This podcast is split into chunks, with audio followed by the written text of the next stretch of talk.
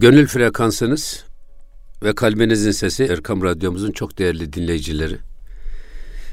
Bir Gönül Gündemi özel programında sizlerle beraberiz. Biz bu programda çok değerli bir kardeşimiz, e, klinik psikolog Mehmet Dinç Bey geldiler. Hoş geldiniz, Hoş şeref verdiniz. E, ben bu programı çok önemsediğim için bu, biz Gönül Gündemi'nde hep Mesnevi okuyorduk. Yani Hazreti Mevlana'dan, Hazreti Pir'den öğütler, nasihatler okuyorduk ama Ramazan ve oruç dolayısıyla biz bu konuyu böyle güzel bir e, psikiyatrist bir kardeşimizden e, dinleyelim diye özellikle dinleyicilerimiz bundan istifade etsin. Çünkü e, bir Arap atasözü var. Niçin ve neden sorusu olmasaydı herkes alim olurdu. Hmm. Levlem yakun sualun lime ve ma lekânen nâsü kulluhum ulema. Gerçi biz akılcı değiliz yani. Ee, ama her şeyi akılla değerlendiren insan da değiliz. Çünkü aklın kavrayamadığı şeyler var. Biz vahye inanırız, ilhama inanırız. Ve aklın üstünde aklın olduğuna da inanırız. Fakat insanların akıllarındaki soru işaretlerini gidermek de bana göre esas din adamlarının sorumluluğundadır. İnsanların imanını takviye için, inancını daha da güçlü hale getirmek için. Ee, eskilerin hikmet dediği konulara ibadetlerin esas derinliğine vakıf olmaya çalışırız. Biz bugün Ramazan ve oruç ikliminde esas irade kontrolü, iradenin eğitimi, irade nedir, niçin önemlidir? Ee, bu konuları sizden dinlemek istiyoruz dinleyicilerimize. Neden? Şimdi kamil insan dediğimiz zaman esasında kamil insan, kemale ermiş insan, e, zamanına bile hakim olan insan demektir. Evet. Eline hakim olan, gözüne hakim olan, kulağına hakim olan, diline hakim olan. Ki Ramazan'da da hani ele, dile, bele ihanet olmaz imanım diye bir türkümüz de var. Hmm. Elin, dilin ve belin kontrol altına alınması ile ilgili ciddi bir ibadettir. Bu esas irade açısından ya da irade eğitiminin önemi nedir? Hı Hele bu Ramazan ve oruçta evet. iradeyi takviye edici unsur açısından niye önemlidir? Evet. Bu konulara bilgi verirseniz Mehmetçiğim çok memnun oluruz. Daha çok pratik bilgiler. Olur memnuniyet. İlmi bilgiler. Evet Hı-hı. buyurun. Şimdi irade meselesi özellikle modern psikolojinin çok çalıştığı bir alan. Malumunuz psikoloji insan nasıl hayatta daha anlamlı bir hayat yaşar üzerine duruyor. Nasıl daha güçlü bir şekilde hayatına devam edebilir üzerine duruyor. Bunu da çalışırken özellikle modern psikoloji 1800'lü yıllarda ilk ortaya çıktığında Demişler ki insanın bazı bastırılmış dürtüleri vardır. Bunları açığa çıkartırsak, konuşturursak, rahatlatırsak, farkındalık sağlarsak insan huzura erer, rahatlar, daha anlamlı bir hayat yaşar demişler. Bir süre çalışmışlar ama çok parlak bir netice alamamışlar doğrusu. Sonrasında 1950 yıllarda işte malum bilişsel terapi akımı söz konusu olmaya başladı. İnsanın düşüncesini esas alan, e, düşündüğünü davranışa dönüştürmesini veya davranışının düşüncesiyle paralel gitmesine esas alan bir akım söz konusu oldu. Ve her şey düşünce üzerinden devam etti. Fakat ondan da e, anlam anlamında, güçlü durmak anlamında çok verim alınamadı. Sonrasında psikoloji alanının hakikaten dengesini alt üst edecek kadar etkili olan bir deney çalışması yapıldı. Deney çok meşhurdur. E, çok insan da duymuştur. Anaokul çocuklarına verilen lokum deneyi diye bilinir. Lokum deneyi. Deney şu şekilde dizayn edilmiş. E, 5-6 yaşındaki çocukları topluyorlar bir odaya. E, hepsini teker teker yalnız bırakıyorlar odada. Önlerinde bir lokum var. Çocuklara diyorlar ki lokum ve sen yapayalnızsınız. 5 dakika bekleyebilirsen bir tane daha lokum vereceğiz sana. Ama 5 dakika bekleyemezsen bir şey yapmayacağız. Cezası mazası hiçbir şey yok. Ama lokum vermeyeceğiz onunla kalacaksın diyorlar. Sonra gizli kamerayla bu çocukları çekiyorlar. Bu çocukların bir kısmı lokumla yalnız kaldıklarında hemen lokumu yiyor. Bir kısmı biraz sabredip yiyor. Bir kısmı ama 5 dakikayı dolduran 5 dakikayı dolduramıyor. ama bir kısmı hocam 5 e, dakikayı dolduruyor. Ama nasıl dolduruyor? Zorlanıyor. Yani 5 yaşında çocuk canı lokum çekiyor ama bir tane daha geleceğini biliyor. Doğru olanın 5 dakika bekleyip 2 tane olması gerektiğini biliyor. Dürtülerini kontrol ediyor hazlarını erteleyebiliyor ve 5 dakika kendiyle mücadele ediyor. Bunu dünyanın bir sürü yapmışlar. Kamera görüntüleri falan da var. İnsanlar internete girse seyretse ciddi anlamda ders alırlar. Önünde çocuğun lokum var böyle yaklaştırıyor, uzaklaştırıyor, şöyle bir tadına bakıyor, yumuşak mı sert mi diye bakıyor, bakmamaya çalışıyor, havaya bakıyor, şarkı söylüyor, dikkatini dağıtıyor, etrafında dolaşıyor ama 5 dakika sabrediyor. Sonra ne, deney bittiğinde lokum yiyenlere hiçbir şey demiyorlar. Lokum yedin sana bir tane daha yok diyorlar gönderiyorlar. Yemeyenlere bir tane daha lokum veriyorlar, bırakıyorlar ama kenara not alıyorlar kim yedi, kim yemedi diye. Ve bunları boylamsal bir araştırmayla 20 sene boyunca takip ediyorlar. Yapılan çalışmanın neticesi şu. 5 dakika bekleyemeyip e, lokumu yiyen çocuklar bu 20 sene boyunca gösteren gerçekler şu ki çok daha başarısız olmuşlar. Hem okullarında hem evliliklerinde hem hayatlarında okullarında daha kötü okullarda okumuşlar. Evliliklerinde mutsuz olmuşlar. Daha kötü daha ucuz işler bulmuşlar. Hayatlarında da tatmin düzeyleri çok daha düşük. Ama 5 dakika bekleyebilen çocuklar var ya bir şekilde zorlansalar da türlü türlü taktikler uygulasalar da kendilerine 5 dakika bekleyebilen çocuklar çok daha iyi okullarda okumuşlar. Çok daha iyi evlilikler, mutlu evlilikler yapmışlar. Çok daha iyi işler bulmuşlar ve hayatlarından çok daha mutlu olduklarını ortaya çıkarmışlar. Bununla alakalı dünyanın farklı farklı ülkelerinde, kültürlerinde, farklı yaş gruplarında da çalışma yapılmış. Her boyutta incelemişler. Yani sadece okul başarısı olarak incelememişler. Psikolojik sağlık olarak incelemişler. Fiziksel sağlık olarak incelemişler. Hatta çok ilginçtir, diş sağlığı olarak incelemişler. Ve netice şu, diş sağlığında bile baktığımızda 5 dakika bekleyemeyenlerin diş sağlığı daha kötü, 5 dakika bekleyebilenlerin diş sağlığı daha iyi. Ve neticede şu noktaya gelmişler. Demişler ki insan mutlu, huzurlu, anlamlı bir hayat yaşamak istiyorsa ilk dikkat etmesi gereken şey iradesine hakim olabiliyor mu, olamıyor mu? Kendisine söz geçiremiyor, geçiremiyor mu? Dürtülerini erteleyebiliyor mu? Hazlarını erteleyebiliyor mu? Kontrol edemiyor mu, edemiyor mu? Bunu yaparsa mutlu olabilir. Bunu yapamazsa ne kadar mala sahip olursa olsun, ne kadar bilgiye sahip olursa olsun, ne kadar çevreye sahip olursa olsun fark etmez. Bu adam mutlu olması, anlamlı bir hayat yaşaması zordur demişler. Dolayısıyla irade aslında çok ihmal ettiğimiz bir konu ama çok ciddi dikkat etmemiz gereken önem vermemiz gereken bir konu. Mesela yine araştırmalar diyor ki insanları soruyorlar. Diyorlar ki en beğendiğiniz, en güçlü, sizi başarıya götüren özelliğiniz nedir? İşte bir tanesi çalışkanlık diyor, bir tanesi zeka diyor, bir tanesi yetenek diyor, bir tanesi cömertlik diyor, iyilik diyor, yardımseverlik diyor falan. İrade burada geçmiyor. Ama sizi başarısızlığa götüren sebepler nedir dendiğinde genelde herkesin ortak olarak verdiği cevap iradesizlik. Kendime kontrol edemedim. Aslında beni başarısızlığa götüren şey başarıya da götürebilir ama başarıya götüreceği ile alakalı farkındalık az. Başarısızlığa düştükten sonra insan iradenin hakikaten ne kadar önemli olduğunu anlıyor. O yüzden mutlaka iradeyi hazır Ramazan'da fırsat bu fırsat gündeme getirmek lazım. Bütün yıla yayılacak hatta daha da ötesinde bütün hayata yayılacak bir irade eğitimi yapabilmek, bir irade kontrolü yapabilmek için iradeyi Ramazan'ı fırsat bilip gündemimize alıp kendimizi işlemeye çalışmamız lazım. Bu anlamda gelişim psikolojisinin çok önemli bir kuralı var. Diyor ki kullan ya da kaybet diyor hangi yaşta olursa olsun insan bir yeteneğini, bir becerisini, bir kabiliyetini kullanırsa o gelişir. Kullanmazsa kaybeder. O yüzden bazen insanlara bakıyorum şöyle yanlış algılamalara düşüyorlar. Bu çocukluk döneminde olur. Bu gençlik döneminde olur. Bizden geçti. Ben artık kendime söz geçiremem. Ben artık bunu yapamam. Ben böyleyim herkes kabul etsin. Bu asla kabul edilebilir bir şey değildir. Çünkü nefes alıp verdiğimiz sürece gelişim psikolojisi diyor ki insan değişebilir, dönüşebilir. Ha, çocuğun değişmesi biraz daha kolaydır. Gencin değişmesi biraz daha kısa süreli de olur ama hangi yaşta olursa olsun insan nefes alıp verdiği sürece yeter ki istesin, niyet etsin, o mücadeleyi vermek için gereken bedeli ödemeye hazır olsun mutlaka değişebilir. O yüzden e, bunu çok ciddi önemsememiz, iradeyi gündeme alıp ben kaç yaşında olursam olayım kendime söz geçirebilirim e, ve doğru bildiğim şekilde yaşayabilirim. İrade ile alakalı en büyük problemlerimizden bir tanesi bu. İnsanların doğru bildiğiyle sevdiği ve yaşadığı hayat birbirinden farklı. Yani aklın söylediği hayat bambaşka, kalbin söylediği hayat bambaşka, davranışın yaptığı bambaşka oluyor. Buna kadar birbirinden farklı olursa iradeyi kullanmak o kadar güçleşmeye başlıyor. O yüzden ben yapamam dedikçe akıl zaten davranış ben yapamam der. Kalp ona ısınmadıkça o davranışa zaten davranış kendini kontrol edemez. O yüzden aklı, kalbi ve davranışı mümkün olduğu kadar irade çerçevesinde bütünleştirmek gerekiyor. Bunun için de yapılabilecek, atılabilecek en önemli adımlardan bir tanesi irade çalışanların söylediği iki tane çok önemli şey var hocam. Bir tanesi diyorlar ki irade kas gibidir diyorlar. Nasıl bir kas ne kadar kullanılırsa o kadar güçlenir, ne kadar kullanılmazsa o kadar zayıflarsa, iradeyi de günlük hayatınızda ne kadar kullanmazsanız o kadar zayıflar ve kullanma ihtiyaç duyduğunuz zaman kullanamaz hale gelirsiniz.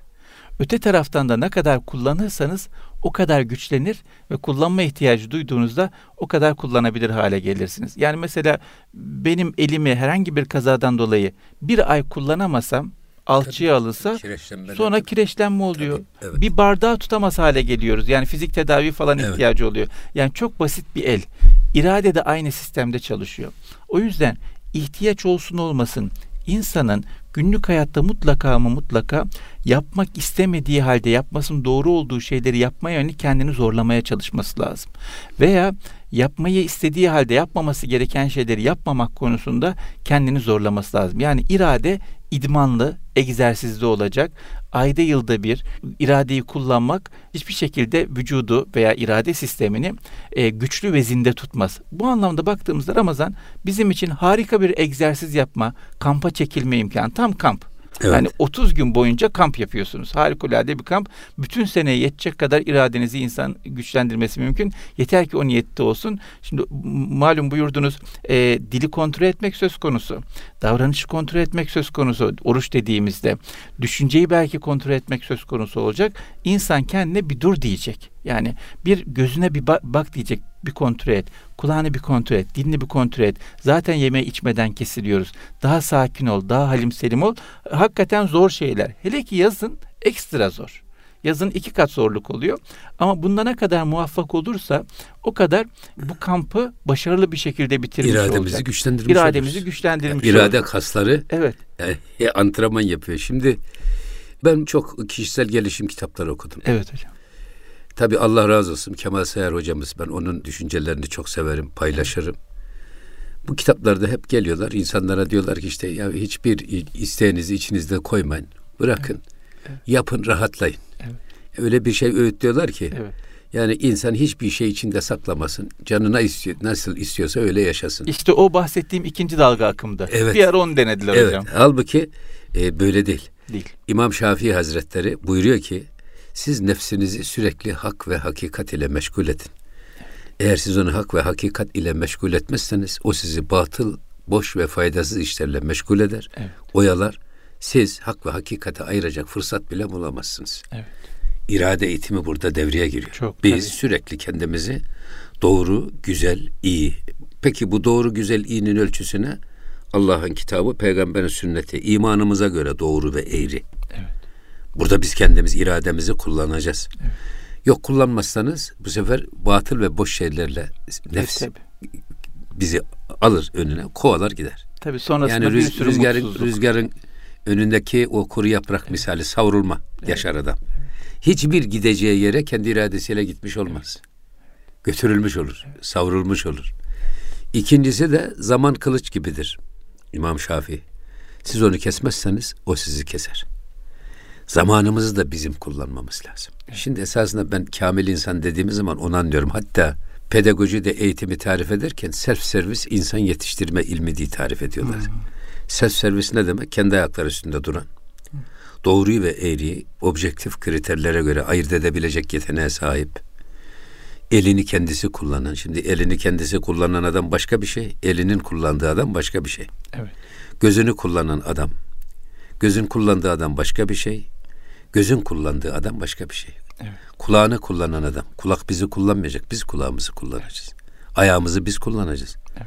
Tam bir burada şahsiyet, kişilik, irade egemenliği var. Hı hı. Hatta bu yüzden Muhyiddin İbnül Arabi Et Tedbiratül İlahiye fil Memleketil İnsaniye diye bir kitap yazmış kocaman bir cilt.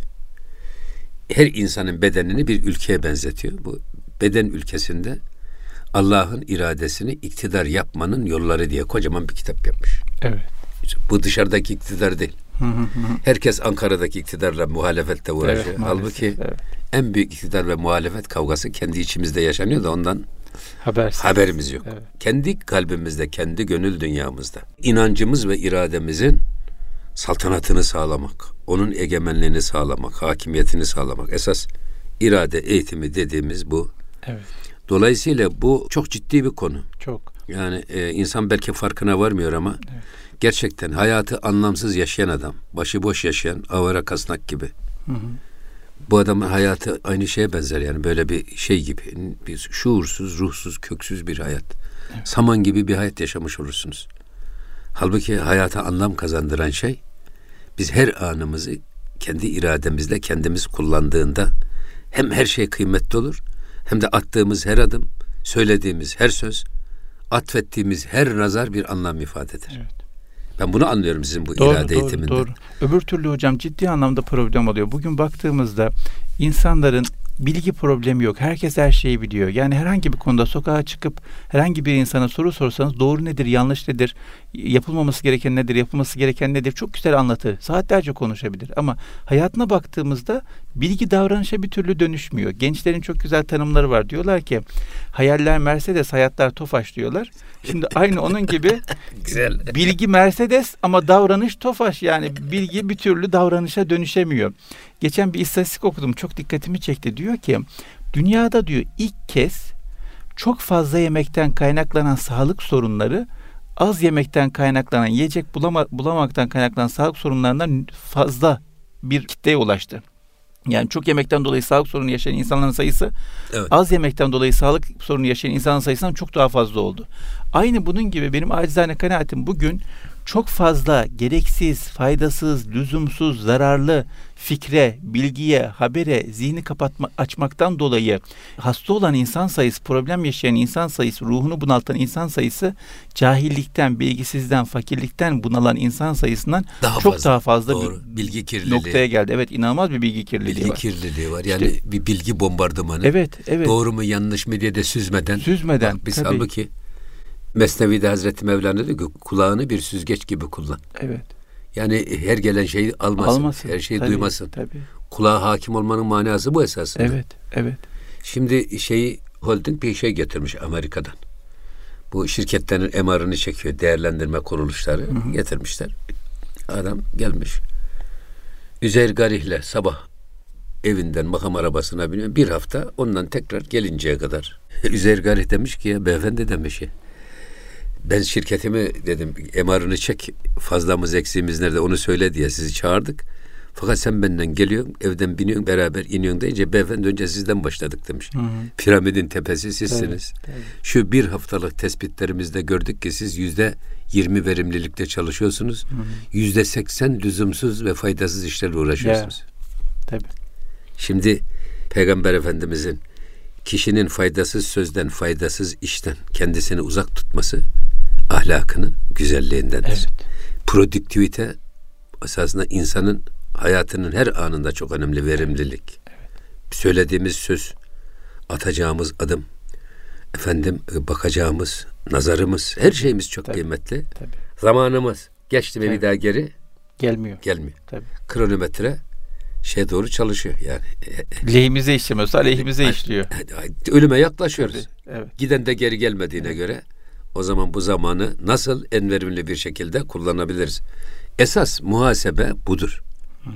Geçmişe muhasebe değildir. Olmuş bitmişse, olan olmuş, ölen ölmüşse buna çare bulmak mümkün değil. Evet. Geri getirip de böyle ya şu senaryoyu değiştirelim de böyle olsun. Yok böyle bir imkan. O zaman esas muhasebe şu anda söylediğimiz sözü ölçüp biçip tartıp söylemek. Ona göre söylemek. Atacağımız adımın hesabını yapıp ona göre adımımızı atmak.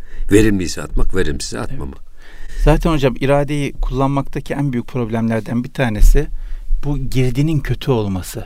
Girdi kötü olunca çıktı da kötü oluyor. Yani niçin iradeyi kullanamıyor insanlar? Bu kadar biliyorlar da niye davranışa dönüştüremiyorlar? Eskiden insanlar çok daha az biliyorlardı ama davranışa dönüştürmekte problem yaşamıyorlardı. Şimdi bu kadar biliyoruz da niye davranışa dönüştüremiyoruz? Çünkü girdi sıkıntı. Halim Mesnevi'de de geçer malumunuzdur. E, zamanında kölenin bir tanesi efendisine ders vermek istemiş. E, efendisi demiş ki buğday ek demiş. O da demiş ki arpa ekmiş, zaman gelmiş. Demiş ki arpa ekti, arpa çıktı demiş. Efendim demiş arpa ektim demiş. Niye demiş ben sana buğday ek dedim. Ya ben arpa ektim ama buğday çıkar diye ümit ettim demiş. Ya demiş böyle bir şey olur mu? Sen ne yapıyorsun? Efendim demiş siz her türlü günaha işliyorsunuz. Allah sizi affetsin diye bekliyorsunuz demiş. Bu aynı e, arpa ekip buğday beklemek gibi bir şey demiş. Bayağı bir ders olmuş. Şimdi bizim için de öyle. Yani buyurduğunuz gibi gözümüzü korumazsak, kulağımızı korumazsak, dilimizi korumazsak bir şekilde girdi kötü olunca çıktı da kötü oluyor. Davranışımız da sıkıntı tabii, oluyor. Tabii, o yüzden niye ben bildiğim gibi yaşamıyorum? E çünkü kulakta, gözde, dilde bir kontrol yok ki davranışı kendini ona göre düzenlemiş olsun. Girdi kötü, çıktı kötü olacak. İki kere iki dört yani bunun başka alternatifi yok. O yüzden işte irademi nasıl kullanırım sorusuyla alakalı, nasıl kendimi kontrol edebilirim sorusuyla alakalı belki en çok dikkat edilmesi gereken konulardan bir tanesi bu girdileri düzeltmek. Nasrettin Hoca becerisi diyorum ben acizane buna. Malumunuz Nasrettin Hoca bir adam demiş ya, hocam demiş bir tepsi baklava gidiyor demiş. Bana ne demiş? Sizde mi doğru gidiyor demiş. Sana ne o zaman demiş. Yani bu bana ne ve sana neyi biraz kullanmamız lazım. Çok güzel ama ya. Çok güzel. Harikulade bir hayat dersi. Aristo'nun da böyle bir şeyi vardır ya hikayesi vardır. Bir öğrencisi yanına gelmiş demiş ki hocam demiş gözüne girmek istiyor. Size bir şey söyleyeceğim demiş. Dur demiş seni üçlü filtreden geçireceğim. Nedir efendim o demiş. Bir demiş bu söyleyeceğin şey demiş benle mi ilgili demiş. Yok sizle ilgili değil demiş. Peki bu söyleyeceğin şeyi sen gördün mü gözünde demiş. Yok bana biri söyle demiş. Peki bu söyleyeceğin şey bana faydalı mı demiş. Yani öyle direkt bir faydası yok demiş. Söyleme o zaman demiş. Söyleme. Bana, bana boş yere yer kaplıyor. Zihnin bir kapasitesi var. O yüzden bu bana ne ve sana neyi biraz kullanmak lazım. İnsanlar Tabii. çok iyi niyetlerle haber bülteni seyrediyorlar. Ama haber bültenleri bir doğru haber vermiyor. İki faydalı haber vermiyor. Yani baktığımızda bir haber bülteni bütün haber bülteni boyunca kim kimi öldürmüş, kim kimi kandırmış, kim kimi aldatmış, kim kime nasıl hakaret etmiş, nasıl cevap vermiş vesaire. Hiç asla iyilik yok, güzellik yok, yardımlaşma yok, güler yüz yok, iyi kalplik yok. Bu sefer insanda algı bozuluyor, ruh kararıyor. Ondan sonra da güvenemiyor insanlara. İyilik yapması gelmiyor içinden. Enerjisi olmuyor iyiliğe dair, güzelliğe dair. Ondan sonra da ben iyilik yapmak istiyorum ama iyilik yapmaya enerjim yok kendime bir türlü söz geçiremiyorum. Cimrilikten bir türlü kurtarılamıyorum. Veya geleceğe dair ümitli olamıyorum. Heyecanımı kaybettim vesaire diyorlar. E, bu kadar yanlış şeyi seyretmek, bilmek, duymak. Yani dünyada her yerde kötülük oluyor. Bunların hepsinden haberdar olmak zorunda değiliz.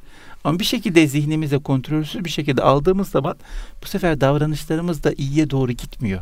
Davranışlarımız da bu yüzden kontrol edemez noktaya geliyoruz. O yüzden ben bunu da dinleyicilerimizin dikkatine sunmak isterim. Mutlaka iradeyi kontrol etmek istiyorlarsa, doğru bildikleri, gönüldeki sevdiklerine göre yaşamak istiyorlarsa mutlaka mı mutlaka girdiye dikkat etmek zorunda. Ya ne güzel. Ne görüyor ne Mehmetciğim duyuyor. Ya Allah razı olsun. Estağfurullah. Tabii ne kadar güzel. Şimdi girdiler dediğimizde şimdi iletişim teknolojisi dünyayı avucumuzun içine sığdırmış. Evet. Köy kadar küçülmüş bir dünyada yaşıyoruz. Evet. Yani yerel her şey genelleşmiş. Evet. Hatta genel her şeyde yerelleşmiş böyle bir dünyadayız. Bu dünyada gerçekten e, yani neyi dinleyip neyi dinlemeyeceğimizi, neye bakıp neye bakmayacağımızı, neyi konuşup neyi konuşmayacağımızı, nereye gidip nereye gitmeyeceğimizi ölçü yetene bizde olmalı. Hiç kimseden beklememek. Evet. O yüzden demin söyledim yani self servis insan diye. Evet. Hiç kimsenin dolduruşuna gelmeden kendi ayaklar üstünde kendi yeteneğiyle doğruyu ve eğriyi tefrik edebilecek ve süzecek insana ihtiyaç var. Evet. Ha bugün bana göre bugünün alimiyle dünün alim anlayışı da değişti. Hı hı. Dünün alimi faydalı faydasız, lüzumlu lüzumsuz her bilgiyi lüzumu halinde belki ihtiyacım olur diyerek alıp kafasında depoluyordu. Tabii bilgiye ulaşmak zordu. Evet, bir daha bulamam e, diye ama saklıyordu. Şimdi erişim diye bir şey çıktı. Evet. Bir adam erişimi biliyorsa, ihtiyaç duyduğu doğruyu nerede bulacağını, oraya nasıl ulaşacağını biliyorsa, çağın şu anda en büyük alimi budur. Evet.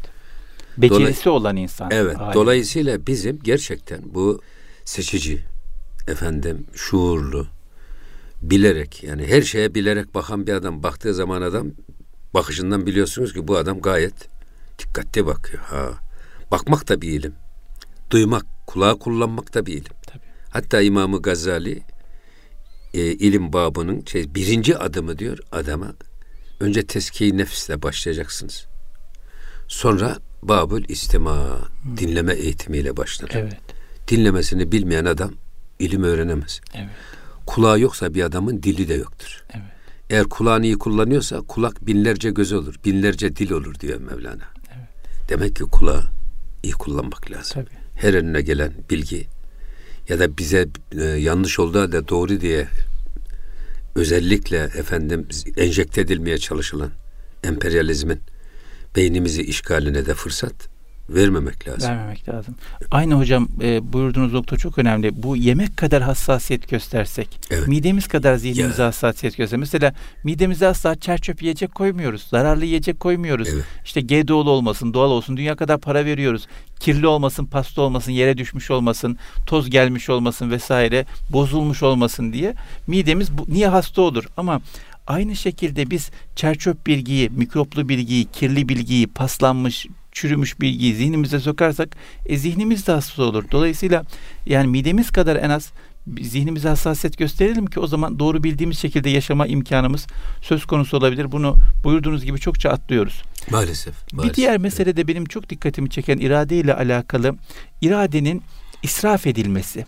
Bununla alakalı çok güzel bir deney var. Müsaade ederseniz ben dinleyicilerimle paylaşmak isterim. Ee, bu irade konusunda dünyada halen yaşayan çok önemli bir adam vardır. Onun yaptığı bir deney. Öğrencilerini odasına çağırıyor. Öğrencileri birer birer odasına geliyor. Odaya girdiklerinde harikulade bir kek kokusu var. Canı çekiyor keki. Hoca diyor ki sana diyor bir soru çözdüreceğim diyor. Ama diyor beş dakika sonra şimdi bir işim var diyor. Sen otur diyor keki ye diyor. Ondan sonra soruyu çözeceğim diyor.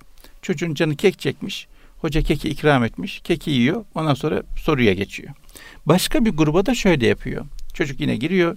Yine kek kokusu var. Yine canı kek çekiyor çocuğun. Hoca diyor ki beş dakika bekletmem lazım seni diyor. Sen otur diyor ama keki yeme misafirim gelecek diyor. Yanında turp var onu ye diyor. Çocuk da 5 dakika beklerken canı kek çekmiş. Keke baka baka turp yiyor, bekliyor. 5 dakikanın sonunda her ikisine de bir soru veriyor. Ama sorunun cevabı yok. Cevap olmayan bir soru veriyor. Ölçmek istediği şu. Hangisi daha çok mücadele edecek? Hangisi daha çabuk pes edecek? Hangisi daha fazla efor sarf edecek? Keki yiyen mi, yemeyen mi? Şimdi ben bu deneyi okuyorum. Dedim ki kendi kendime. Herhalde dedim keki yemeyen daha çok mücadele eder. Çünkü iradesini kullanmış. Ama sonuç tam tersi. Keki yiyen daha çok mücadele ediyor. Keki yemeyen daha az mücadele edebiliyor. Bunu da açıklayan o hoca diyor ki bunun sebebi şudur diyor. İradenin de bir kapasitesi var. Onu faydasız şeye kullanırsan faydalı şey için kullanman gerektiğinde Kalmaz. o kapasite tükenmiş olur diyor. yani deşarj oluyor, Tabii. şarj olmuyor. Şarj olmuyor tabii. Şimdi iki tanesi geldi. İkisi de kek istedi. Bir tanesi keki yedi. iradesini hiç kullanmaya gerek kalmadı. Soruyla karşılaştığında yüzde yüz iradesi kapasitesiyle gidiyor ona. Evet. Ötekisi O ama peşin. Te- peşin. tabii kek yemeyeyim yemeyeyim yemeyeyim diye iradesini kullanmış. Yarım kapasiteyle gidiyor. İşte bunu okuyunca hep aklıma şey geldi. Nurettin Topçu'nun bir sözü vardır. Çok hoşuma gider. Diyor ki insan diyor kötülüğü iki sebepten dolayı bilmemesi lazım diyor. Bir diyor bilirse yapar diyor. Bundan dolayı bilmemesi lazım diyor. İki diyor hadi yapmadı kendini kontrol etti ama kendini kontrol etmek için harcadığı zaman da zaten iyilik yapamaz. Halbuki bunu bilmese O da engel oluyor. tabii engel oluyor. Doğru. Evet. Yani hal diyorlar ya şeytan taşlamaktan salavat getiremiyoruz Ya, diye. Evet. Yani Amin, kötü- demeye fırsatımız Evet, kalmıyor. kötülük yapmamaya çalışmaktan iyilik yapamaz hale geliyoruz. Şimdi bu noktadan baktığımızda irade ile alakalı en büyük problemlerimizden bir tanesi kötülüklere kendimizi çok açtığımız için ya onları yapmamaya uğraşıyoruz ya yapıyoruz bu sefer iyilik yapamaz hale geliyoruz. İradenin israfı bu İradenin işte. israfı bu. Ya, Tabii evet. iradeyi israf etmemek lazım. Evet. Onun da bir kapasitesi var. Yani su konusunda hassasız da irade konusunda niye hassas olmuyoruz? Ya beden konusunda hassasız da niye ruhumuzla ilgili hiç Evet. onun açlığına dikkat Evet, etmiyoruz? tabii. Gönlümüze, kalbimize niye dikkat etmiyoruz? Kalbin grafiğini çektiriyorsunuz efendim kontrola gidiyorsunuz, check-up yaptırıyorsunuz falan, efor testi filan da. Peki esas kalbimizin derinliğindeki o manevi kalp, ruh dünyamız, iç dünyamızın imarıyla ilgili böyle bir ihtiyacın hatta onun hissettiklerinin farkında bile değiliz. Değil maalesef öyle. Şimdi Mehmetçiğim dilersen burada bir kısa bir ara verelim. Çok güzel Allah razı olsun. Güzel şeyler söylüyorsunuz. Değerli dinleyicilerimiz bu Gönül Gündemi Özel'in birinci bölümünü burada noktalıyoruz. Kaldığımız yerden yine Mehmet Dinç Bey ile sohbetimize devam edeceğiz. Bizi e, dinlemeye devam edin. Değerli dinleyicilerimiz Mehmet Dinç Bey ile Gönül Gündemi Özel'e kaldığımız yerden devam ediyoruz. Burada esas iradenin kontrol altına alınması ve insanın kendi hayatını kendi inancı, bilgisi ve iradesi istikametinde yaşaması. Bu anlamda sohbetimiz devam ediyor. Ben yine Mehmet Bey'e bir e, şey de soracağım. Yine Nurettin Buyurun hocam. Topçu Hoca rahmetliden açıldı da. Evet, evet. Nurettin Topçu Hoca diyor ki İslam hak, adalet, merhamet, hürmet ve hizmettir diyor. Hı hı. Ve şunu da söylüyor. Hizmete dönüşmeyen ne adaletin, ne merhametin, ne de hürmetin hiç kimseye evet. faydası olmaz. Evet. Evet, çok önemli bir ölçü. Yani hayat esasında eğer verimlilik de budur. Yani verimlilik. Mesela eğer biz sokakta geçerken gördüğümüz kanayan bir yaraya eğer duyarsız kalıyorsak, o acıyı içimizde duymuyorsak, bana göre bu insan da yaşayan bir varlık değildir. Evet. Kemal Sayar hocamızın tespiti bu. Vurdum duymazlık, aymazlık. Halbuki o acıyı kendi içimizde duyup onu paylaşmaya çalışmak. Kanayan bir yara gördü mü onun gidip elinden tutup kaldırarak o yarayı sarmak. O acıyı paylaşmak ve acıları azaltmak. Bu çok önemli bir iş. Evet. Tabi burada Kur'an-ı Kerim'de de hep imandan sonra hemen amilu gelmiş. Amilus salihat. Hatta amilu da gelmemiş. İnananlar ve amel edenler değil. İnananlar ve inandıklarını salih yaşayanlar, en güzel şekilde en güzel şekilde yaşayanlar. İnandıkları gibi yaşamayanlar yaşadıkları gibi inanmaya başlar. Tabi burada e, yine gelelim biz burada bu iradenin israfı meselesi çok hı hı. önemli. Esasında iradesinin israfı demek hayatın israfı Tabii demektir. Ki. Tabii. Yani irademizi israf ederken zamanımızı israf ediyoruz. Tabii. Efendim bedenimizi israf ediyoruz. Elimizi, kolumuzu, elimizi, ayağımızı ne kadar topluma ya da ailemize veya kendimize faydalı iş yapma imkanımız olan bütün şeyleri iradesizlik iflas ettiriyor. Evet. Bu anlamda biraz daha bu işin üstünde Tabii hocam durursak, buyurduğunuz gibi yani başkasının hayatını yaşamaya başlıyor insan. Kendi hayatını yaşamaz hale geliyor. Bu Kur'an-ı Kerim'de bir ayet var. Benim çok dikkatimi çeker. Allah Teala buyuruyor ki o kimselerden olmayın ki Allah'ı unuturlar da Allah onlara kendilerini unutturur. Ya nesullaha fe ensahum enfusahum. Evet, evet. evet. Yani şu anki insanın benim gördüğüm çokça yaşadığı problemlerden biri kendi unutmuş olması. Onun da sebebi işte Allah'ı unutmuş olması. Bu noktadan baktığımızda Ahmet Hamit Tanpınar'ın çok güzel bir söz var. Diyor ki çok insan vardır ki bir ömür yaşar da hiç kendisiyle karşılaşmaz diyor. Tam kendini unutmuş insan yani. Ben ben kimim? Ne yapıyorum bu dünyada? Amacım ne? Ne yapmak istiyorum yok başka başka hayatlar yaşıyor. İsmet Özel'in de güzel bir şiiri vardı. Diyor ki başkasının aşklarıyla başlıyor hayatımız ve devam ediyor başkalarının nefretleriyle diyor. Bakıyorsunuz insanlar bir ömür geçiriyorlar ama ömrün içerisine baktığımızda sosyal medyada kimler de ne yemiş, ne hissetmiş, nereye gitmiş. Televizyonlarda, haberlerde kim kimi öldürmüş, kandırmış. Dizilerde kim kimi aldatmış, kim kimi ne yapmış e, yarışma programlarında kim kazanmış vesaire hep başkası hep başkası hep başkası tamam da bu arada ben ne oluyorum yani bir hayatım var ve hesap gel- vermem gereken bir hayatım var. İşte Erikson diye bir gelişim psikoloğu vardır o der ki hayatın son döneminde insan iki duygudan birini yaşar der. Ya bir mutluluğa, tatmine, huzura ulaşmıştır ya da perişan, pişmanlıkla dolan huzursuz bir durumu vardır. Neye bağlı? İşte insan hayatın sonlarına doğru bakıyor geriye dönüp Nasıl bir hayat yaşadım? Ne kaldı elimde? Kendi ya. hayatımı mı yaşadım? Başkasının ya. hayatını mı yaşadım? O yüzden işte irade için, iradeyi kontrol etmek için, eğitmek için belki en başta dikkat edilmesi gereken konulardan bir tanesi yaşamayı biraz umursamak lazım. Yaşama, yaşam, bir hayat yaşıyorum bunu umursayacağım. Bir dikkat edeceğim. İpleri elime alacağım. Kontrolü elime alacağım. Bana rağmen benim hayatımı yaşamayacağım. Kendi hayatımı yaşıyorum. Başkasının hayatını yaşamayacağım. O öyle yapmış, bu böyle gitmiş, şu şunu yemiş, bu buraya, buraya gezmiş. Bana ne diyebilmem, ben ne istiyorum noktasına gelebilmem lazım. Bununla alakalı benim çokça paylaştığım bir tane Kızılderili hikayesi var. Çok dikkatimi çeker. Çok hoşuma gider. Bir tane Amerikalı adam Kızılderililerin hayatını merak ediyor. Diyor ki ben sizle biraz gezebilir miyim diyor Kızılderili reisine. Olur diyor. Bunlar çölde yürüyorlar, yürüyorlar, yürüyorlar, duruyorlar. Yürüyorlar, yürüyorlar, yürüyorlar, duruyorlar. Yürüyorlar, duruyorlar. Adam diyor ki Allah dinleniyor muyuz yok. Yemek mi yiyoruz yok. Bir ihtiyaç mı gideriyoruz yok. Niçin duruyoruz? Anlam veremiyor. En son reise gidiyor. Diyor ki reis diyor biz niye duruyoruz diyor. Reis diyor ki bedenlerimiz çok hızlı hareket ediyor. Ruhlarımız geride kalıyor. Bekliyoruz ki ruhlarımız bize yetişsin ve hatırlatsın üç tane soruyu. Bir, nereden geldik? İki, nereye gidiyoruz? Üç, amaç neydi?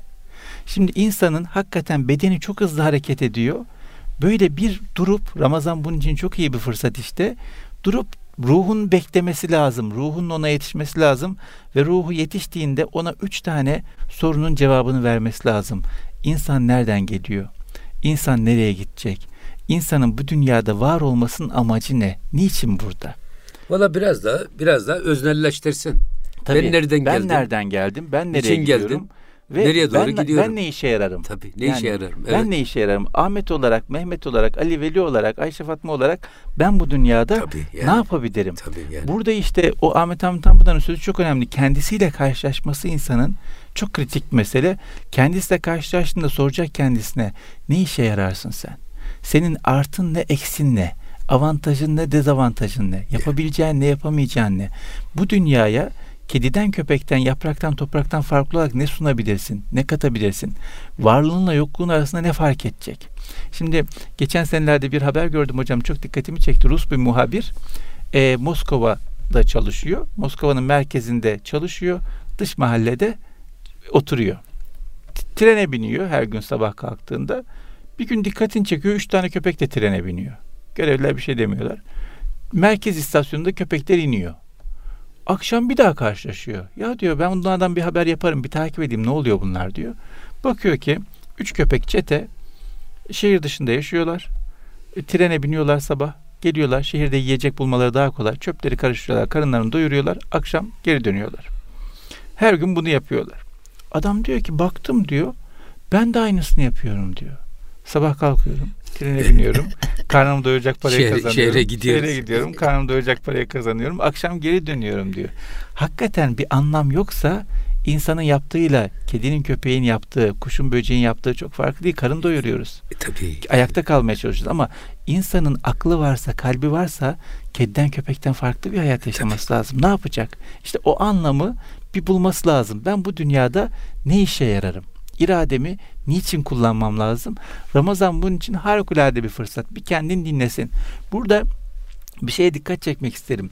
Bu dönemin insanının en büyük problemlerinden bir tanesi yalnız kalmaktan korkması. Yalnız kalmaktan korkuyor insanlar.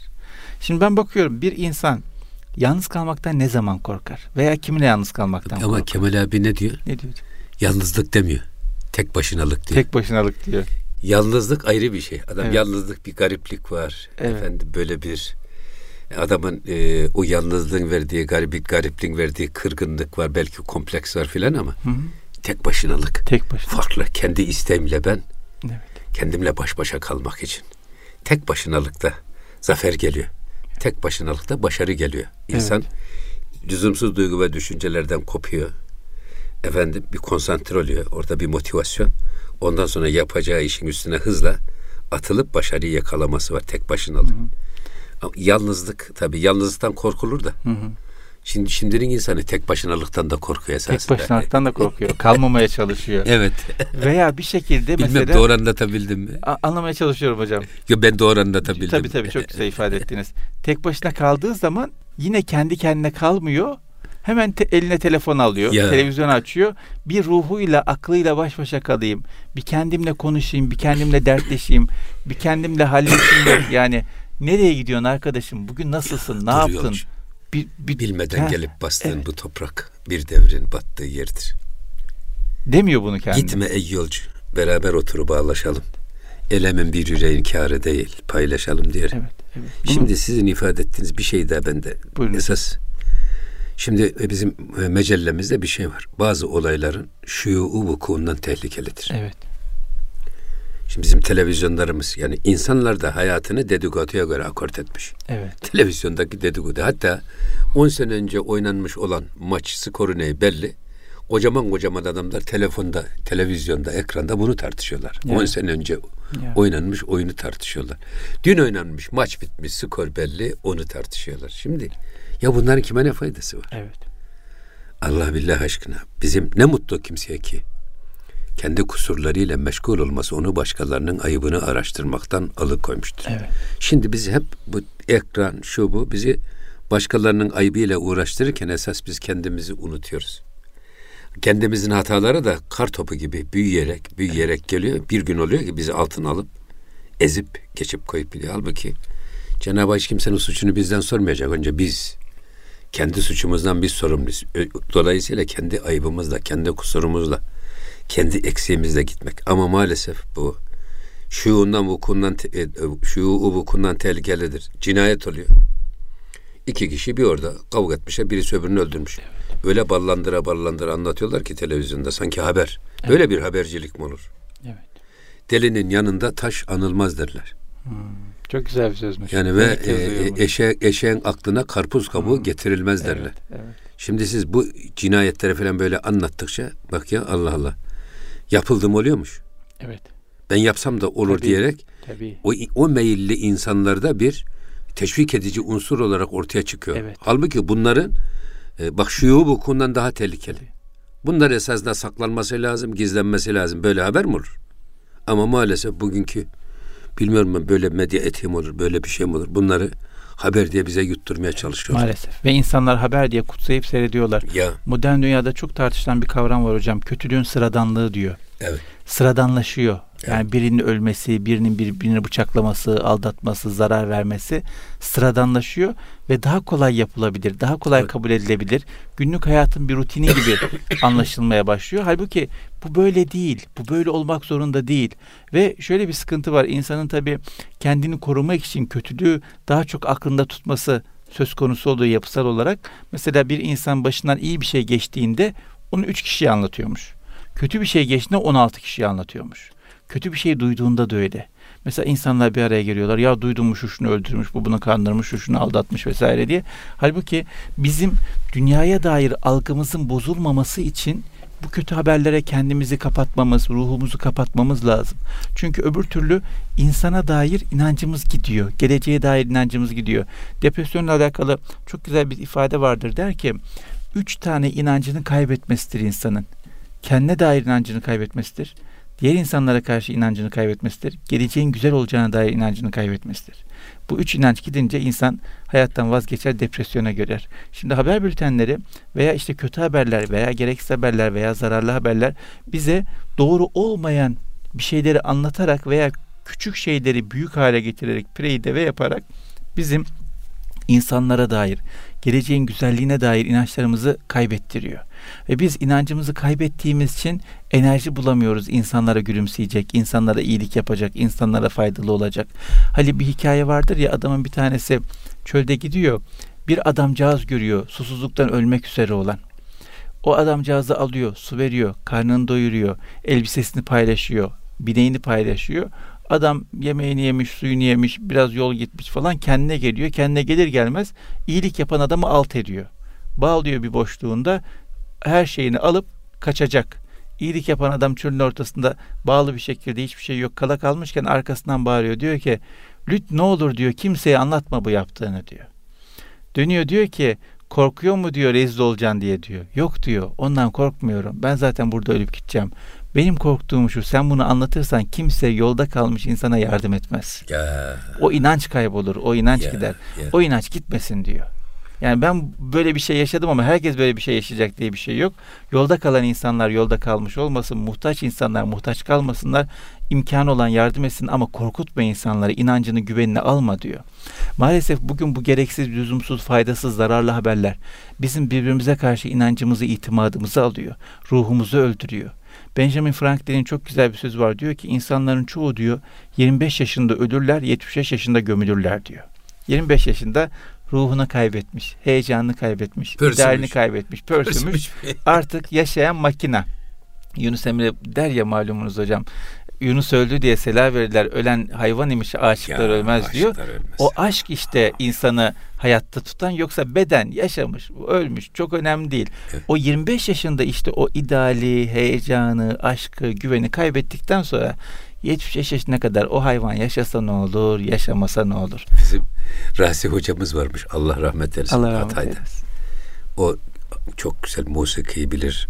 Güzel kari, femi muhsin, hufaz. Ee, 96 yaşında işte e, artık rahatsız da kendisi. Hanımına demiş ki hanım birer sür sürüştür, birer süslen de gelin. Önce aldırmamış yenge hanım. Sonra demiş ki hanım demiş ya kalk Biraz süsten püsten sür sürüştür güzel ki. Hanım çıktıktan sonra demiş ki oradaki şeyler ya hocam ne oldu derdine ya. Şimdiye kadar hiç söylemedin de 96 senedir Hı. şimdi mi aklına geldi? Ya şimdi Azrail geliyor da demiş. O geldiğinde baksın hanımı beğensin onu alsın götürsün de beni bıraksın demiş. şimdi esas aktif ömür diyorlar buna. Evet. Ben, ben çok önemsiyorum aktif ömür. Aktif ömür iradeli, bilerek yaşadığımız ömürdür. Tabii. Gaflet, habersiz ne yaptık, ne ettik farkında olmadan şuursuzca geçeni her dilimde gaflet dilimidir. Evet. Allah'tan habersiz olmak. Evet. Efendim yaptığımızın işin farkında olmamak. Adet, ibadetlerimiz bile adete dönüşmüş. Evet. İbadetle adetin farkı niyetli ve şuurlu yapılmasıdır. Bilerek yapılmasıdır. Yani iftitah tekbirinden selam verinceye kadar olan an içinde hiç olmazsa dikkatimiz, aklımız başımıza kendimizi Allah'a ve ibadete vererek kesintisiz bir bağlantıyla bu işi yapmamız lazım. Ama şimdi bu şeyde ben bazen televizyonlarda görüyorum. İşte e, bir insanın eğer e, ömrü ne kadar 70 sene, bunun 35 senesi gece açık. Gaflet işte. Yani yaş- yaşadığımızın ya da yaptıklarımızın farkında mıyız gece? Evet. Yok. Yok. Geriye kaldı 35 sene. 15 senesi de çocukluk. Bunu da gecesi gündüzüyle çık. Ne kaldı geriye? Geldi 20 sene. Evet. Şimdi 20 sene yalan söylediğimiz zaman, riyakar davrandığımız zaman, efendim işte e, günah işlediğimiz zaman, yalan söylediğimiz zaman filan bütün bunları çıkarttığınız zaman insanın aktif ömrü bilerek, isteyerek, farkında olarak benim ömrüm diyebileceği 5 yıla çıkmaz aktif ömür. Evet. Böyle askerde 6 ay tezkeremize var. Bizim böyle akıllı bir arkadaşımız çıktı. Dedi ki askerle dedi tezkeremize 15 gün var. Ulan nasıl hesapladın bunu? Ya 6 ayın dedi ya 3 ayı gece çıkın dedi. şu kadarı istirahat cumartesi pazar onu da çıkın. İşte şu kadarı bilmem ne. Ya talimden kaytardığımız zamanlar işte şu da bu zamanlar bu zamanlar 15 gün var aktif askerliğe dedi. Gerçekten Evet. aktif askerliğe 15, gün 15 var. Ama e, önümüzde 6 ay var. Şimdi dolayısıyla gerçekten bir insan hayatının her anını hiçbir akıntıya bırakmadan, savrulmadan zamanını kendisi kullanmalı, verimli kullanmalı. Hesabını verebileceği şekilde kullanmalı. Allah için kullanmalı. Zaten böyle yaptığı zaman bir adam bir adam her anını eğer bilerek yaşıyorsa o adamın o adamın geçmişi de çok sağlam oluyor. Geleceği de çok garanti oluyor. Demin sizin ifade ettiğiniz şeylerden ben ondan anladım. Ama adam şu anda duruyor. Dünle meşgul oluyorsa anı kaçırıp gidiyor bir defa. Evet. Giden geri gelmiyor. Evet. Veya duruyorsunuz bu anda yarının hayallerini kuruyorsunuz. Evet. Hani ihtiyarlar hatıralarıyla, gençler hayalleriyle avunurlarmış. Ya yarın bizim zaman eğer ömrümüz varsa önümüze geliyor zaman. Niye ben yarını düşünerek şu anı heba edeyim? Ya gelin biz şu anımızı 24 eğer ihya edelim, imar edelim. Böyle yaparsak hem geçmişimiz sapasağlam hem geleceğimiz garanti olur. Evet. Tolstoy'un İkisini de çürüten- var hocam. Esasında anımızın kıymetini bilmemektir. Evet. Evet. Tolstoy'un tam böyle bir hikayesi var hocam. Sabahın bir tanesinde bir tane kral demiş ki şu üç sorunun cevabını bulursam kimse beni yenemez, yıkamaz, krallığımı sallayamaz demiş. Bir demiş dünyadaki en önemli vakit ne zamandır? İki demiş dünyadaki en önemli insan kimdir? Üç dünyadaki önemli iş nedir? Ben demiş dünyadaki önemli zamanı bulursam o zaman da dünyadaki önemli insanla tanışırsam ve önemli işi yaparsam tamam demiş yırttım. Yani kimse beni bana galip gelemez demiş. Herkese sormuş. Kimse cevabını bulamamış veya söyledikleri tatmin etmemiş onları. En son bir müzeviye gidiyor kendini tanıtmadan. Müzevi bayağı bunun burnunu sürtüyor. Ama en sonunda cevabı yaşatarak öğretiyor. Öğrettiği şey şu. Dünyada bir tane en önemli zaman vardır. O da içinde bulunduğun andır. Çünkü geçmiş, Senin zamanındır. Tabii. Senin zamanın. Tabii o Evet. zaman bir şey yapabilirsin. Evet. Yani geçmişte bir şey yapamazsın. Evet. Gelecekte gelmedi, bilmiyorsun Evet, gelecek evet. mi? En önemli an şu an yaşadığın andır. Dünyadaki önemli insan şu an kimle berabersen odur. Çünkü ya ona bir şey verebilirsin ya ondan bir şey alabilirsin. Alışveriş ancak beraber Evet. olduğun insanla mümkün. Diğer insanlara o an tesir etmen mümkün değil. En önemli insan o. O yüzden hani büyükler de der ya e, her gördüğün hızları bir her gecenin kadir, Kadir bil. diye. Evet. Çok- İşte tam esasında bunu özetleyen bir şey. Evet. Üçüncü olarak da diyor Evet. dünyadaki en önemli vakit diyor e, en önemli iş diyor iyilik yapmaktır diyor. Çünkü bir insanın dünyaya gönderilme sebebi o iyilik yapmaktır diyor. O bu üç sorunun cevabını biz de hakikaten sindirebilsek, dünyadaki en önemli zamanı bu zaman, dünyadaki en önemli insanı yanında bulunduğumuz insanlar ve en önemli işi iyilik yapmak olarak kodlayabilsek, hakikaten e, hayatı çok daha güzel yaşamış olacağız diye düşünüyorum hocam. Allah razı olsun Mehmetciğim. Çok teşekkür ediyoruz. Bu sohbetlerden eğer dinleyicilerimize bu Ramazan ve oruç fırsatını iyi değerlendirmek hem irade kontrol açısından hem de hayatımızda ihsanı yaşayan bir miracı yaşar hale getirmek haline getirebilirsek İnşallah. görevimizi yapmış oluruz. Ağzınıza sağlık. Sağ olun. Şeref olun. verdiniz ama bir başka programda yine gönül gündemi özelde sizinle bir bu hazların kontrolü ve hızın yavaşlatılmasını bir gündeme taşıyalım. gözlerine hocam. Değerli dinleyicilerimiz, e, orucunuz mübarek olsun. Bir başka sohbette beraber olmak umuduyla yolunuz, bahtınız açık olsun. Allah yar ve yardımcımız olsun. Hepiniz Allah'a emanet olun.